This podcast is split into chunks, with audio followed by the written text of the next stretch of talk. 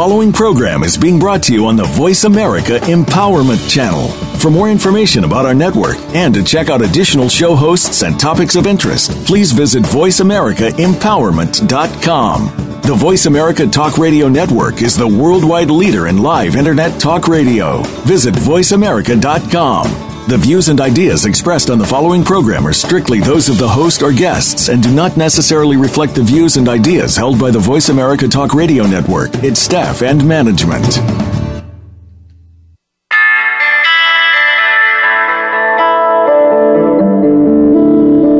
Are you seeking meaning beyond work and consumption? Does it sometimes seem that instead of God, money rules the world and runs your life? Welcome to Faith and Money Making the Connection with Mike Little. We are exploring the many aspects of our relationship with money within the grounding of our faith, our money beliefs, our sense of security, truly loving our families, and making a difference in the world. Now, here is your host, Mike Little. Hello, and welcome to Faith and Money Making the Connection. I'm your host, Mike Little, Director of Faith and Money Network. If we talk about money long enough, most of us hit a sore spot, an idea that feels threatening in our core, and we spin into what if territory. What if there's not enough to take care of my family? What if one of us really gets sick? What if I'm poor when I'm old? The potential scenarios are endless, and our fear can be enormous. But that fear points us to a central connection between faith and money. Where do we find our security? Where do we find our deep down, heart of hearts, gut level sense of security? What helps us feel safe enough to live out God's call in our lives? Security is what allows us to decide how much is enough. Because without a sense of security, there can never be enough, can there? A sense of security illuminates God's abundance deepens our solidarity with others, and provides the footing we need to move from the general desire to be faithful to the specific actions of being faithful. That sense of security is crucial to making our connections between faith and money. But where do we find security? As much as we all might like a one size fits all answer, I don't have one for you. An honest answer to that question is personal, fluid, and deeply sensitive. So, during our time together today, we'll be raising the questions and sharing some stories to support your reflection on your own sense and source of security. For you, does security mean physical safety? Does security require a specific amount of money? To what extent does your sense of security depend on your situation? You know, your age, your health, your family, your profession. How is your sense of security shaped by the cultural messages around you and the expectations of your family and friends? Does your sense of security ever just depend on your mood? For almost everyone, most of these factors affect our sense of security.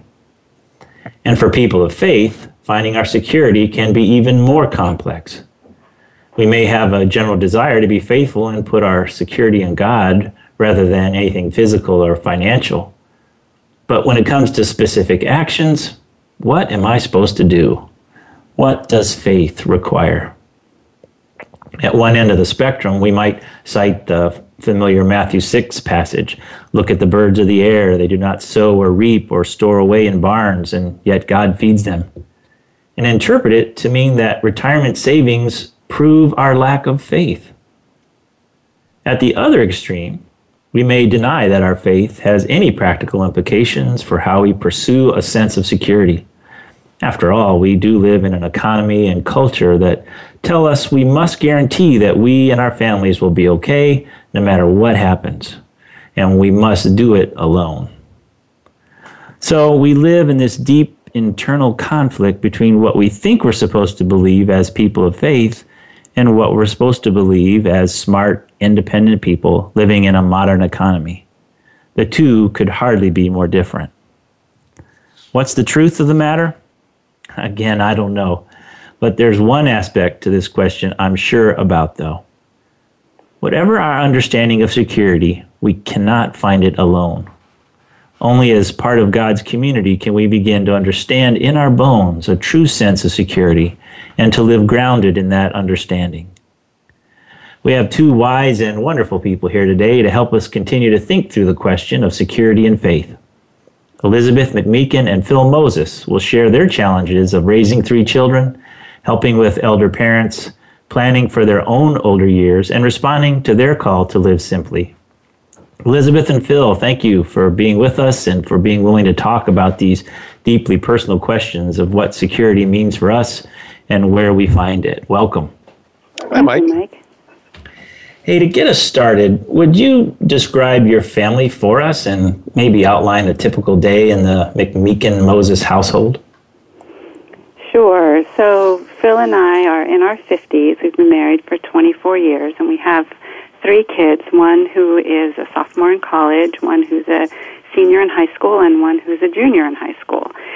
So with kids at home, our days start out pretty early uh, with fixing breakfast, fixing lunches, people leaving the house between 6.30 and 6.45 or 50, and then Phil and I getting ready to go to our respective jobs. Um, Phil typically commutes either by bus or, or on his bike to work in the district, and my job is right here in Silver Spring, so um, it's about three miles away from our house. I do drive because I often have work that requires me to go to meetings in different places, but um, it's definitely uh, an easy commute for for me. Um, and we are working in jobs that are still pretty focused on the community that we're living in or are feel a connection to in other parts of the world as public health and community um,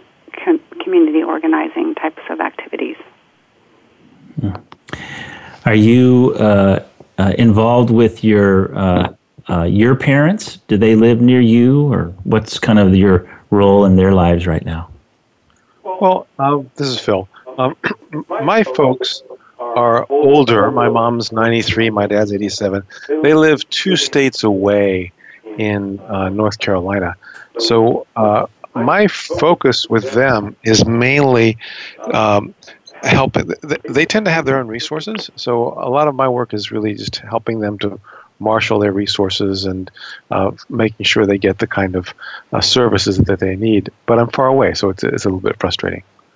Uh, Elizabeth, you can talk about her own mom. So my parents, um, my mother died several years ago, and my father actually lives out of the country. He lives in South America with his wife, and we see him once a year when he travels to the United States. So in terms of involvement with him and his his well-being, not directly. Certainly, we stay in touch by email and by Skype. Um, I do have a stepmother who lives in Kentucky, and she I would describe as pretty fragile uh, economically. She lives in um, assisted living kind of environment that is Medicare, Medicaid um, funded, and uh, I know that her well-being is something that all of us in the family are pretty actively concerned about on a regular basis. It's not something that we are close enough to be able to do anything about directly, but my sister in Massachusetts is the one who organizes the to make sure that food gets brought in for her, that healthcare comes in to care for her, and you know that there are services in addition to what the building provides that help her with just the tasks of daily living, like getting rid of the garbage and doing the mm-hmm. laundry and those kinds of things. But I would definitely say she is in a very different situation than Phil's parents. Gotcha.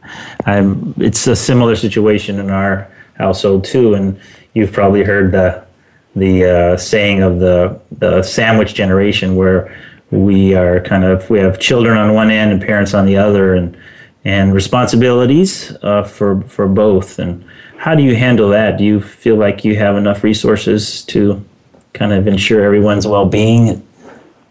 Well, I think that uh, in general we feel that we do. Uh, well being is kind of a broad term, but yeah, I, I think that uh, we've been able to uh, ensure that folks get what they need. Um, uh, with the possible concern about Elizabeth's mom, um, but uh, yeah, I, I think we we feel fairly uh, confident that things are okay. Uh, again, we'll have to revisit the whole question of when we talk about people's well-being. But yeah. Sure, sure. Well, thank you so much for you guys being willing to to talk about this topic today. It's a it's a tough one, and um, I, I, know it's even hard to you to describe in kind of deep personal feelings as our of our sense of security, and um, but that's kind of what we're here to talk about. So I just want to just ask you directly: Is security a feeling, a lack of anxiety, physical safety, a particular size investment portfolio? What does security mean for you all? Well, it's a great question. Um, I know that as as we've talked about it at different points in time, it has it has definitely meant different things. But I think the best summary that I can come up with is that it's some combination of our objective and subjective perception of, of being both physically safe and economically um, stable, and um, our faith. So, didn't mention that we're pretty actively involved in our local faith community. It's a Catholic church called St. Camillus. And um, the combination of that vital community and uh, the, the neighborhood of people within which we live and relationships that we have helps us have a perception of our an, an objective perception of ourselves as being pretty fortunate, in fact, extremely fortunate. Um, so I think in that regard, we definitely feel a sense of security that comes from both having, you know, the, the facility to provide for our family, to be involved in our community, to um, be living as closely as we can to the tradition of our faith, and also that we don't run the risk of any severe you know physical threats. We don't live in a neighborhood where we're actively concerned about you know the safety of our home or our well-being. Um, in terms of an investment portfolio, I would say that it is you know we don't have some magic number that we feel we have to achieve in order to feel safe. I think that by virtue of um, some wonderful gifts that have come to us by way of grandparents, um, we are more than comfortable in terms of the economic resources that we have, but we certainly, certainly are always attentive to the fact that that comfort is something that we want to not just take for granted, but to always be examining against the filter of faith. Yeah, yeah thank you. Hey, folks, uh, we're talking with uh, Phil Moses and Elizabeth McMeekin about security and faith and how much is enough. And we're going to take a quick break. So stay with us and we'll be right back.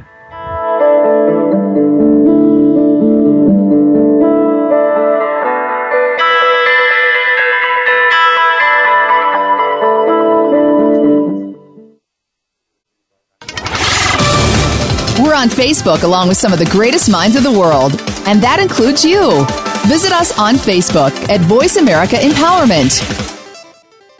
Follow the Voice America Talk Radio Network on Twitter. We're at Voice America TRN. You'll get the latest fix on what's happening with our shows, this week's featured guests, and general happenings that you should know about at the Voice America Talk Radio Network. Now you don't have to miss anything when you're away from your home or office. Just go to twitter.com forward slash Voice America TRN or follow along with us at Voice America TRN, the Voice America Talk Radio Network Network. We're on the cutting edge of social media. Can you keep up?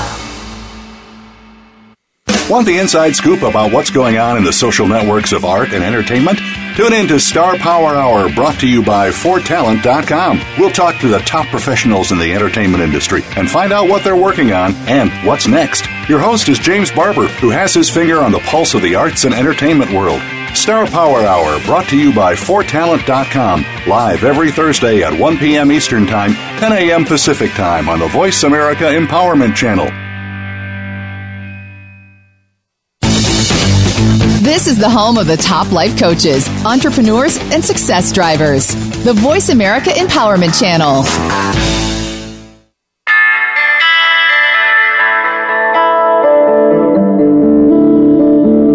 Listening to Faith and Money, Making the Connection with Mike Little. To find out more about us, please visit our website at faithandmoneynetwork.org. That's faithandmoneynetwork.org. Now back to Mike Little and this week's show. Yeah, hi everyone. We're talking with Phil Moses and Elizabeth McMeekin today about security and um, money. And uh, I want to ask you uh, about your time living overseas. I'm curious, uh, Phil and Elizabeth, uh, why were you living outside the U.S. and wonder if you had already made the connection between your faith and money when you made that decision? I'll take that, at least part of it, and then Phil can jump in if he wants to. Um, Phil and I met when we were in graduate school studying public health, and when we um, really were clear that we wanted to have our lives be together, we were also clear that um, faith was an important part of that um, life for us. And so, as we thought about our careers moving forward, we were very eager to take our newly minted training and um, go to another part of the world where we could learn from a new culture and also learn about our our profession in a different kind of context. Um, public health in the United States is a very different phenomenon now than it was when we finished graduate school, and both of us were interested in really exploring what it would be like to work as public health professionals in another part of the world. So we were also eager to be able to use the skills that we'd learned to bring them to places where that kind of um, need was great. And we looked around at a couple of different uh, volunteer organizations that were Christian, and we ended up working with the Mennonite Central Committee on a project in Nicaragua that was a, a partnership with a Christian organization, medical organization called Acción Médica Cristiana or Christian Medical Action, um, where we worked as volunteers for the years that we were there. So we were fully supported by MCC, um, but we were not earning any money at the time. Um, and it was a real decision for us because uh, we were aware that you know we'd been earning. A, regular job salaries as graduates with master's degrees.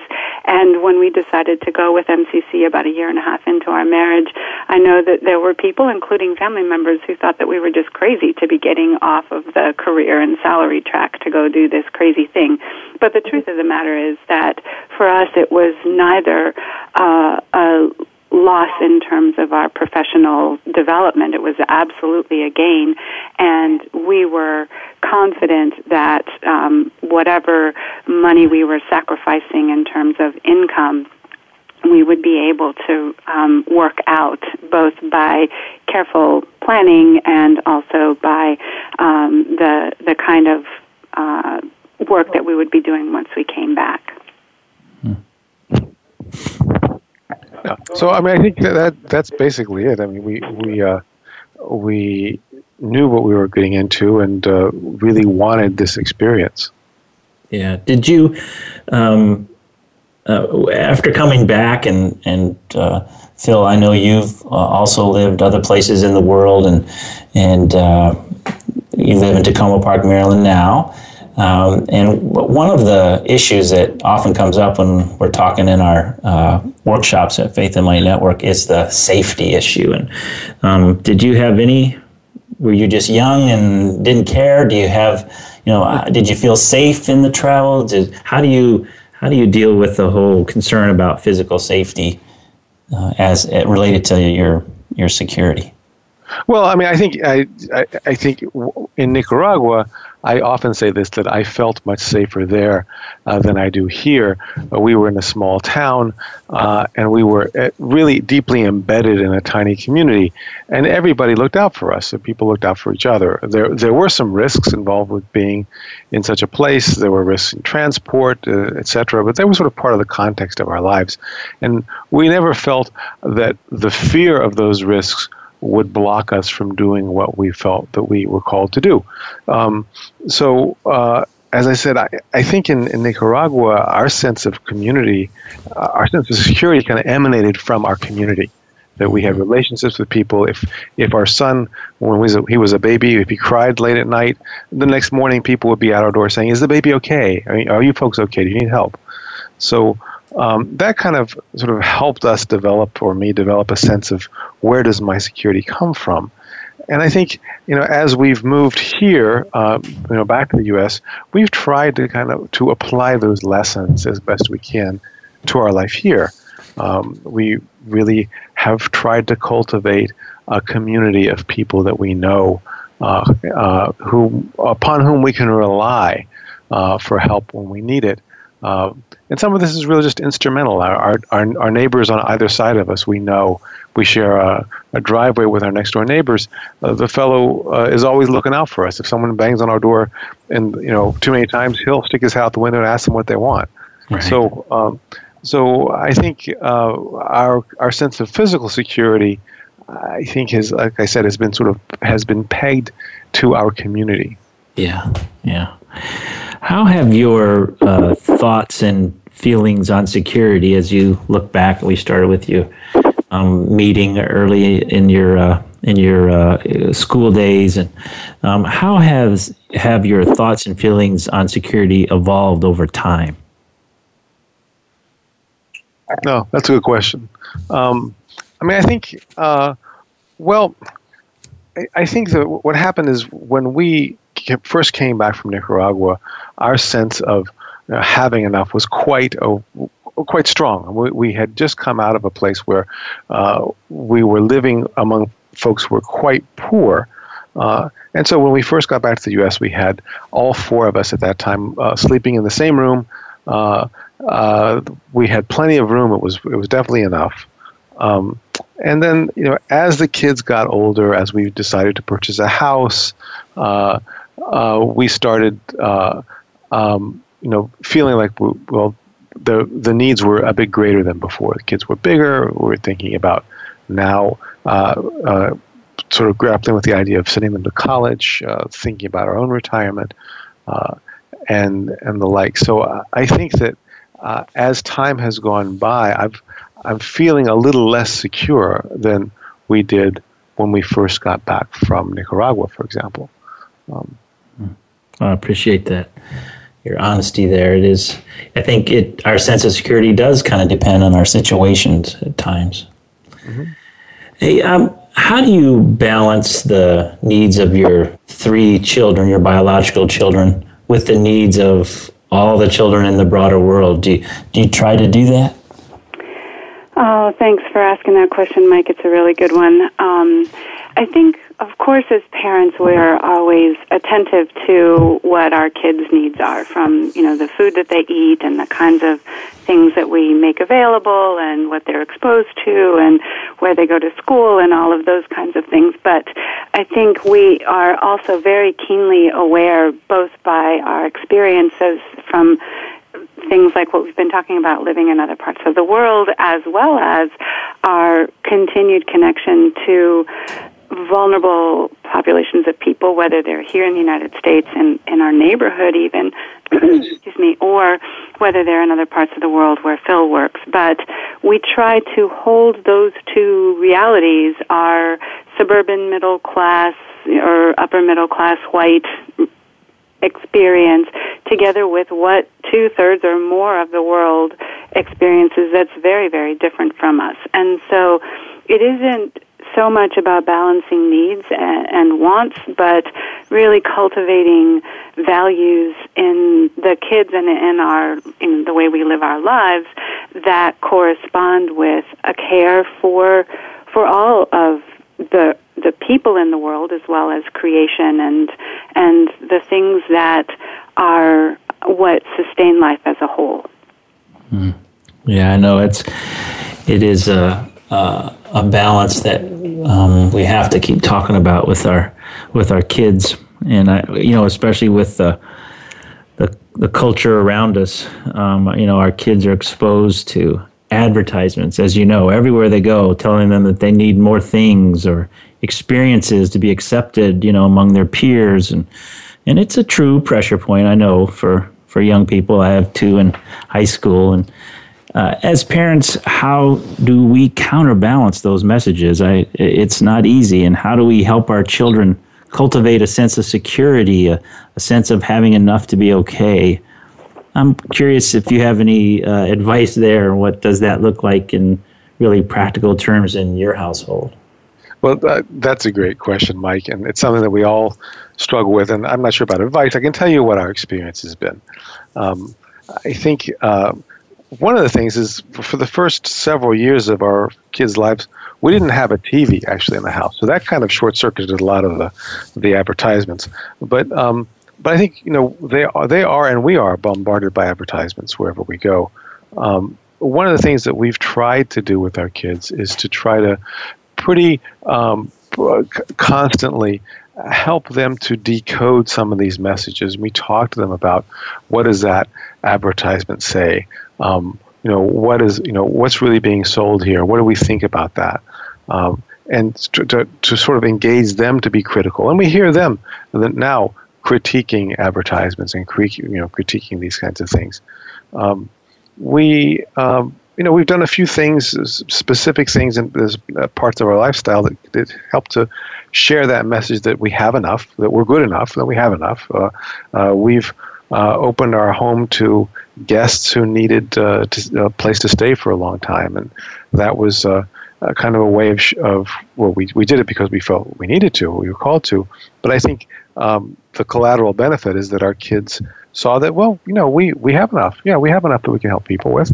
Um, we actively encourage our kids uh, if they need a ride, if they need us to take them somewhere. Does anyone else need a ride? Is there somewhere we can carpool?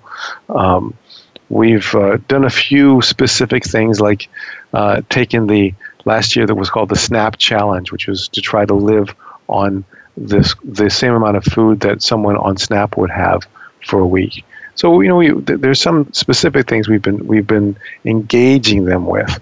Um, so that's that's sort of in a nutshell some of the some things we've been working on with them. Yeah, thank you, thank you. Let's have a couple more questions about about our about kids here. I want to ask. Uh, I think your your oldest child is in college. A lot of people are concerned and you know about saving for college and that kind of thing. Uh, is he attending his dream school? Were you prepared to do pretty much anything to make sure he got to wherever he wanted? Uh, how did you work with the whole college college choice thing and money? Right. Well, college is definitely um, an extraordinarily expensive investment, as anyone with with you know eyes to to see and ears to hear can can attest especially even if you don't have kids you can just hear the the expensive nature of college. Um and when Phil and I were beginning to think about you know setting money aside for the kids we we did decide that we would try to uh, invest with them in college rather than take a path of just going to, you know, cover it completely without any questions asked. And that was a very considered decision that included our reflecting on our own experiences as college students and how our parents supported us. And um, both of us agreed that there was something really powerful to be said for having to be participants in making the college experience happen in terms of the value that you place on that education and the the intentionality with which you make choices and learn skills and and practices. So um, we started saving for the kids back when they were very small, and we basically had a, a view that we would try to provide about three years of in-state tuition for them um, as the resources that they could count on from us, and that beyond that, it was going to have to be some combination of scholarships or their own participation or loans or whatever it would take to to finish out that balance. For our oldest child, when he was making decisions about where to go to school, of course he applied to the local school, but of of um, interest to him was having the opportunity to live in another part of the country and learn what that meant and what that what that was like. And so ultimately, he made the choice to attend school at the University of California in, in Los Angeles, UCLA, which is a perfect school for him in so many ways, but it is absolutely not perfect in terms of the cost because it is, as an out-of-state student, really expensive.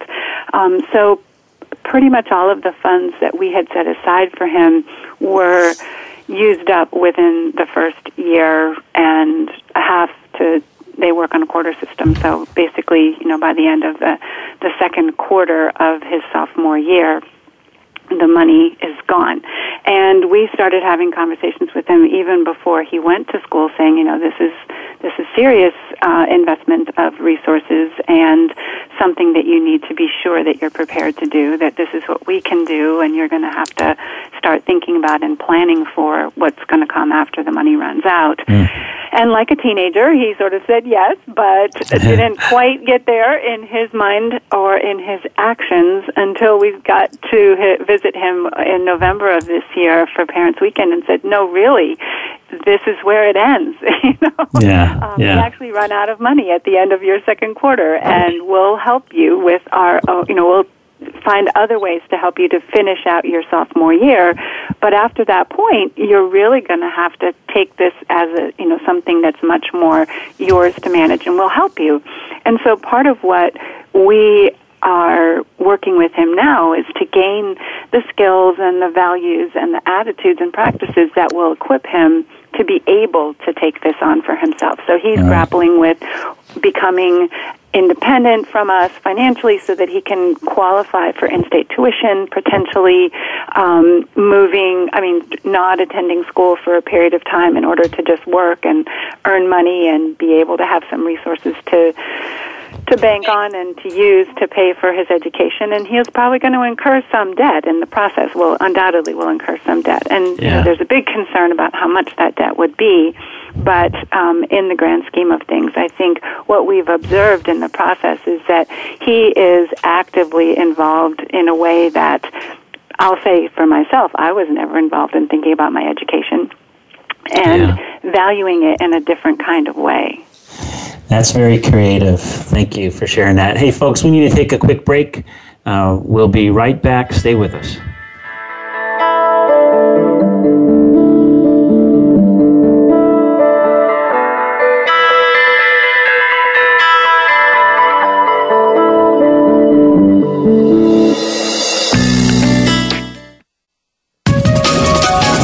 Live up to your fullest potential. This is the Voice America Empowerment Channel.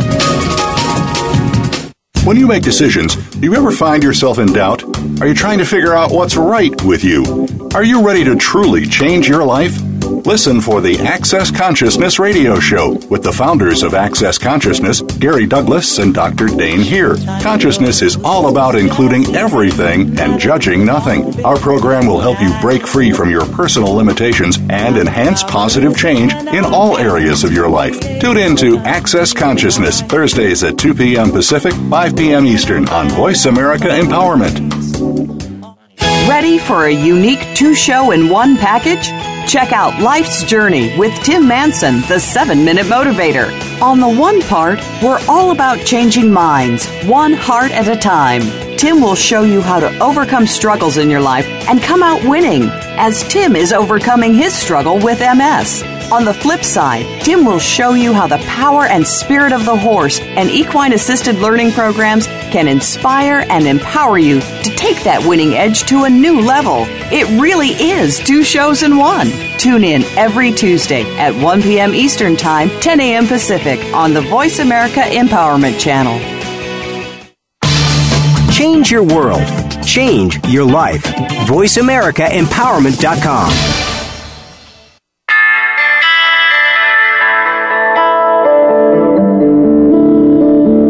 listening to Faith and Money Making the Connection with Mike Little. To find out more about us, please visit our website at faithandmoneynetwork.org. That's faithandmoneynetwork.org. Now back to Mike Little and this week's show.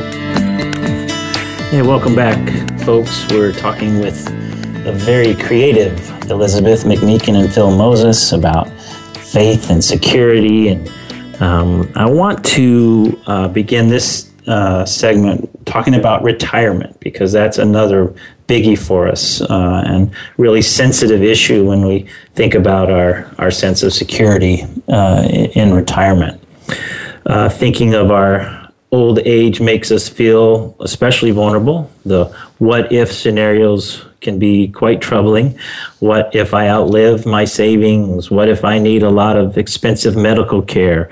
What if my spouse dies and I'm alone? Plus, that anxiety is often layered with the message that we have failed if we don't have an early and affluent retirement, traveling and spending as much as we want. Uh, what are your plans for retirement? And do you feel you have enough resources to make those plans feasible? Start with that, and then Phil can jump in. Um, one of the examples that I look to when I think about retirement for myself is Phil's dad, who at 87 years of age continues to maintain his license to practice dentistry in the state of North Carolina and works as a fill-in dentist for other colleagues as they attend conferences or take vacations, just as a backup to the hygienic staff that are, are working there. And he gets so much pleasure out of that. And it, he isn't working because he needs the money, but because he really wants to stay actively involved in the community of professionals that he has been involved with over the years of his career, and also to just have you know something else to do in, in a day and to contribute his gifts as best as he can.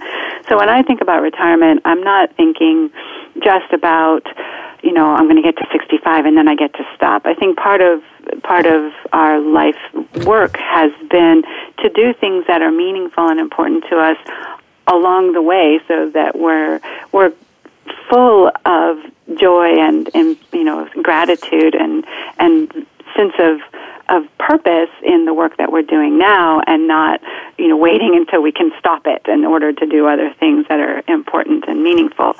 Um, what that will look like in terms of will it be paid employment or might we do another stint of volunteer work in another part of the, the world or another part of the country isn't 100% clear and I certainly won't pretend that we have a you know a formal plan that we've completely finished discussing with one another and setting in motion. But I think we're clear that our life isn't going to stop being engaged with the world around us and all of a sudden be all about us and, and our, you know, our opportunities to go and take up new skills or to go play golf or whatever. Um, but really still want to continue to be involved in the community. Um, Phil has a uh, saying that he often shares that I'll let him jump in with about camels. you know, I just um, okay. This is the camel. This is the camel talk. Um, the there's a proverb that says, "Trust in God, but tie your camel." Uh, it comes out of, uh, of Islam, where, where people were people were being told, "Well, trust in God in all things," and someone said, "Well, should does that mean I can leave my camel camel untied?" And the response is, "Well, trust in God and and tie your camel." Which for me means you know we take precautions, we do what we should, what we think what we should do. We should be prudent, uh, but understand that it's not all up to us, and we uh, we step step out in faith and keep going. Mm-hmm. It seems like a good balance. I know there are scriptures that some some pull out that you know uh, that that we shouldn't hoard and and that to trust God to take care of our futures and um, I think the the camel uh, uh, story kind of answers that. Uh, for me, that's that's a good one. If I could hey, just jump in, yeah, go ahead. So, I, the camel story is a great one, and I love it. But I, I do think that you know, trying to hold the tension of what Scripture teaches us has led us to think carefully about you know, where are the funds that we're setting aside for retirement invested? What kind of investment is that? And to the extent that we've been able to align our um, our resources to be more in sync with our values, you know that that's been a very important piece for us. So we have a fabulous advisor who has helped us to, you know, really make choices that put things in um, socially responsible investments. And we have made a commitment to at least 15% of our total investments are in community development financial institutions just because we don't want to just have that money sitting there and being beneficial to Wall Street, but you know, really trying to make sure that it's correspondent with what the whole the whole cloth of our faith is telling us. Yeah, so we can we can use that other uh, ninety uh, percent or what you know, eighty five percent for good as well. Right. Yeah, yeah, that's great. You've talked um, a lot about um, uh, your the community aspect of your security and as being vital kind of resources for your lives and and a caring community to help with your uh, sense of security. And um, what are the chances do you think i mean do you, do you feel like while there might be some communities um, that are are more open to that uh, uh, life together in, in a variety of ways. Um, seems like in, in our culture, the closest thing we at least currently have to community support is kind of our individual long term care insurance policies. And I'm, you know, do you have any sense what the chances are that in, in our country or in our community that this other the idea you're talking about can take hold? Um, I think you know that's a really hard question because, in in fact, it is true. There are not a lot of models of ways that people are coming together to work out retirement and long term, you know, old age together. I think there are interesting retirement communities and those kinds of things. But it does, as you said, start with individual investment in that. And then once people get established in a retirement community, be whatever it may be, leisure world or whatever, then they cultivate their community and they take advantage of it. And I'm not sure that we have a, a great um, sense of optimism that a lot is going to change between now and the time that we reach a point where we are thinking about, you know, downsizing or relocating our homes. However, I would say that we we are pretty open and actively involved in conversations with people to say, well, what could that look like? What would be different? And you know, we've we've talked about would we try to do some kind of co-housing arrangement and we have friends that are in the midst of doing that kind of collective investment in property and housing for old age that um, is something that we're paying careful attention to in West Virginia. And I think, you know, for us, we're clear that we don't want our old age and retirement to be exclusively about what we can afford for ourselves, but that we want to be connected to other people and understand that there's going to have to be some breaking breaking into new territory in the process. Mm. Yeah. Do you ever get tired of the struggle and find yourself just kind of floating with the cultural tide? Yeah, of course. I mean, I, I think that's uh, part of being a human being. Um, I think what when that happens, uh, what we try to do is uh, is to to try to you know try to be in touch with people who are like minded. And I think uh, one of the things that we found is uh, from our lessons from Nicaragua is that the people around us have a profound effect on how we see ourselves.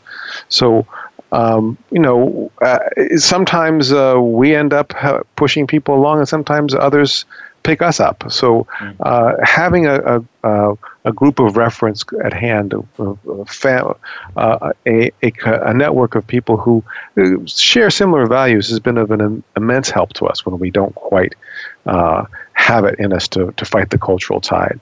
Um, well, thank you. Uh, we're going to take another quick break. We're with Phil Moses and Elizabeth McMeekin talking about security and faith. We'll be right back.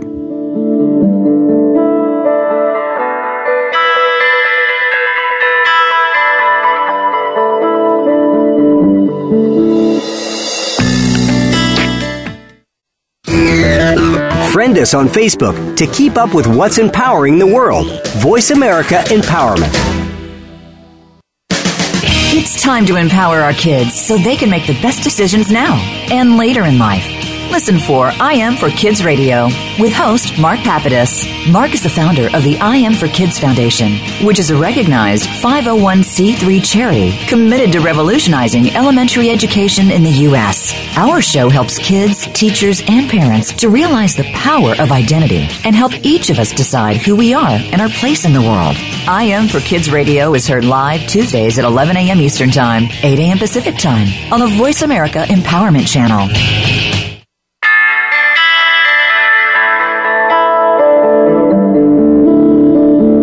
Listening to Faith and Money, Making the Connection with Mike Little. To find out more about us, please visit our website at faithandmoneynetwork.org. That's faithandmoneynetwork.org. Now back to Mike Little and this week's show.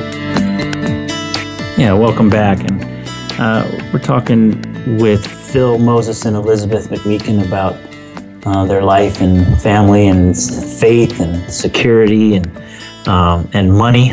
Uh, and I wanted to, um, and we when we left for the break, we were talking about the just the struggles that that we all have for trying to balance this. And I'm wondering uh, what helps you guys continue to re-choose this path and do you have practices and commitments you take how, how does your how does your community help you with that um, that's a that's a good question and one that I think we um, are constantly looking at. Um, I think one of the things that was has always been tremendously important for us is to, as Phil mentioned before, have people that we can turn to who we believe will um, have our best interests in mind, both in terms of the things that are uh, are our aspirations, but also being really honest with us and asking hard questions. And so there are people that we consistently turn to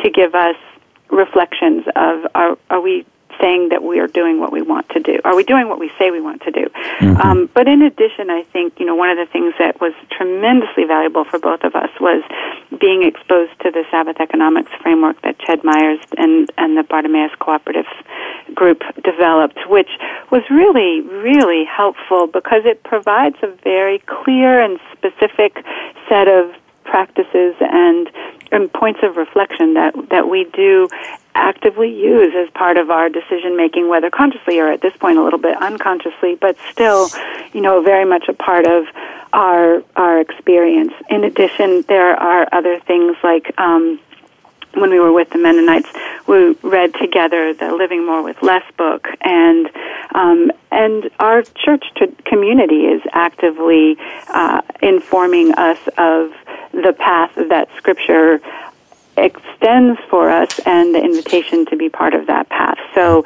things like you know when our kids want to do mission trip kind or when when mission trip opportunities come up we encourage them to participate whether it's through the church or through other groups to be part of uh, giving of their time and their skills, but also learning and growing in the company of other people and other cultures.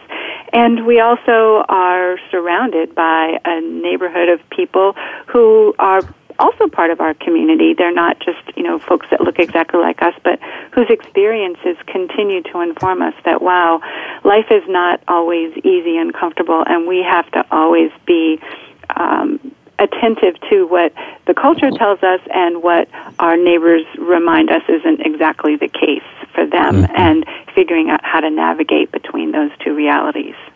Right. And what advice, maybe a couple things, uh, would you have to people who are just beginning to connect their faith and their money and finding that it challenges their sense of security? Yeah, I mean, I think um, a couple of concrete things that have helped us is of you know the saying is you know a lone wolf is easy prey. I mean, if if if you feel called to start walking down this path, I think it's really important to start seeking out and finding other folks who are uh, who feel a similar call, so you can support each other. Uh, mm-hmm. this is it's kind of a team sport. No one can do this alone, um, and uh, that helps to sort of help you ground you know ground truth things or double check things or do reality checks with people. Uh, and it helps you feel like, uh, well, I'm not just al- alone swimming against the tide here. Um, mm-hmm. And the other sort of practical point I would say is, you know, seek out ways to be connected to folks who are in, um, who are who are at the margin, who are not well off necessarily, who are not well connected, and um, you know try to have a relationship that whereby you can be with those folks and understand a little bit about what is really going on in in our society and in the world, uh, and so that you can understand that you're probably uh, a whole lot better off, and uh, so you probably are objectively a whole lot more secure by objective measures than you might have thought you were. Mm. Hey, Elizabeth and Phil, thank you so much for being with us today and sharing what feels like real joy and challenges of finding and living out of your sense of security. We really, really appreciate your honesty and wisdom. And your emphasis on community gives a whole new meaning, I think, to the phrase social security. So thank you so much. Thank you, Mike. It's a pleasure. You know, it's been our intention today to provide everyone with some stories and questions, time, and a safe space to reflect on where you find your security. That's the way we do all our work at Faith and Money Network, asking questions together, providing some thoughtful stories and relevant resources, and opening up time and sp- a safe space for people to find the answers in their own lives and hearts. Making the connection between our faith and our money can be challenging. It's immeasurably rewarding, and we appreciate that you are on the journey with us through these programs. Faith and Money Network also offers workshops for local groups, preaching and teaching for worship and faith education, and trips of perspective to see parts of the world through the lens of God's economic vision. Among our printed materials is an eight week study guide of readings and thoughtful questions for individual or group study. And for people looking for companionship on the journey, we offer money mentoring, one on one conversations and spiritual direction to support you in making the connection between your faith and your money. We invite you to learn more about us on our website, faithandmoneynetwork.org, and there you can sign up to receive our newsletter by email. Let us know about your joys and challenges by sending me an email at mike at faithandmoneynetwork.org. We will be praying for your work and ask that you pray for ours as well as we've said today, it's tougher than it's together that we deepen our sense of security. I find both comfort and challenge in relying on the community for my security. I do not expect perfection from others, and I sometimes fear being let down. But I'm sure that it's only in community that I can find security and live the life God has called me to live when my family went through a serious medical emergency last year, our community was there with us in hundreds of ways, from my church here in Washington, D.C., to the board of directors at Faith and Money Network, to my home church in Indiana, and beyond, all over the world. The community helped absorb our pain and fear, making it possible to do what we needed to do and emerge loved and relatively whole.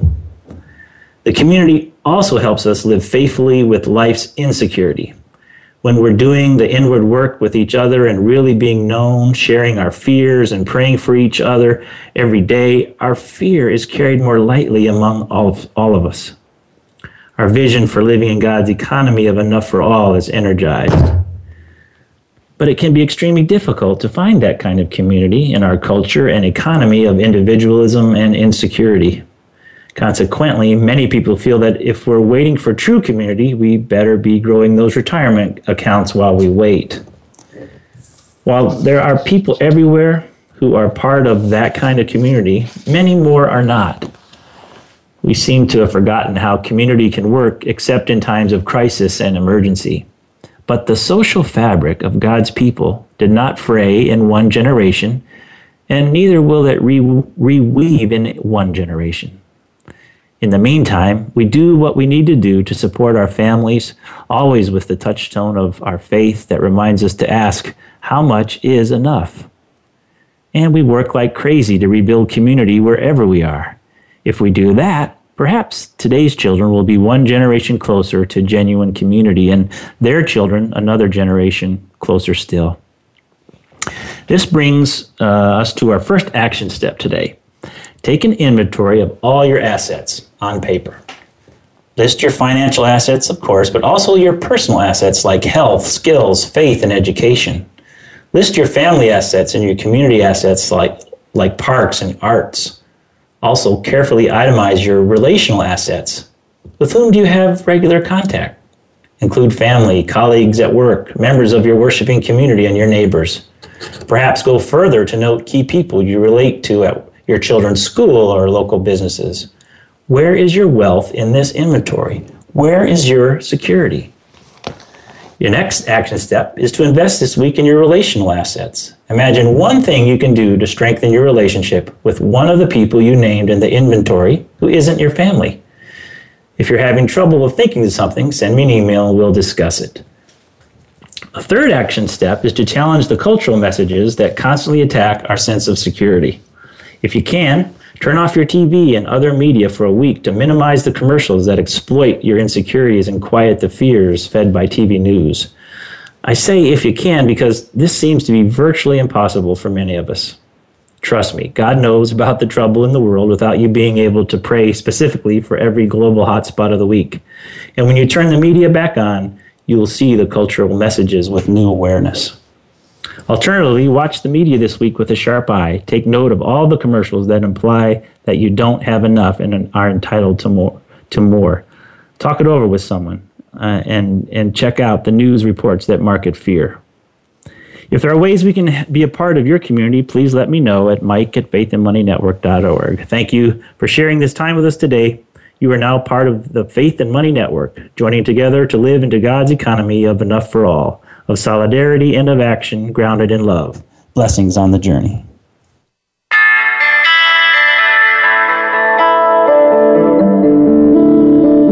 Thank you for joining us this week on Faith and Money, Making the Connection. Please tune in again next Monday at 9 a.m. Pacific Time, noon Eastern Time, for another edition with your host, Mike Little, on the Voice America Empowerment Channel. Take a step this week to let your faith shape your money choices.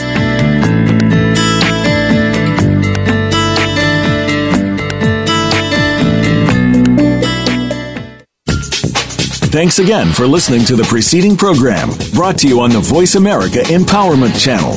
For more information about our network and to check out additional show hosts and topics of interest, please visit VoiceAmericaEmpowerment.com. The Voice America Talk Radio Network is the worldwide leader in live Internet talk radio. Visit VoiceAmerica.com. The views and ideas expressed on the preceding program are strictly those of the host or guests and do not necessarily reflect the views and ideas held by the Voice America Talk Radio Network, its staff, and management.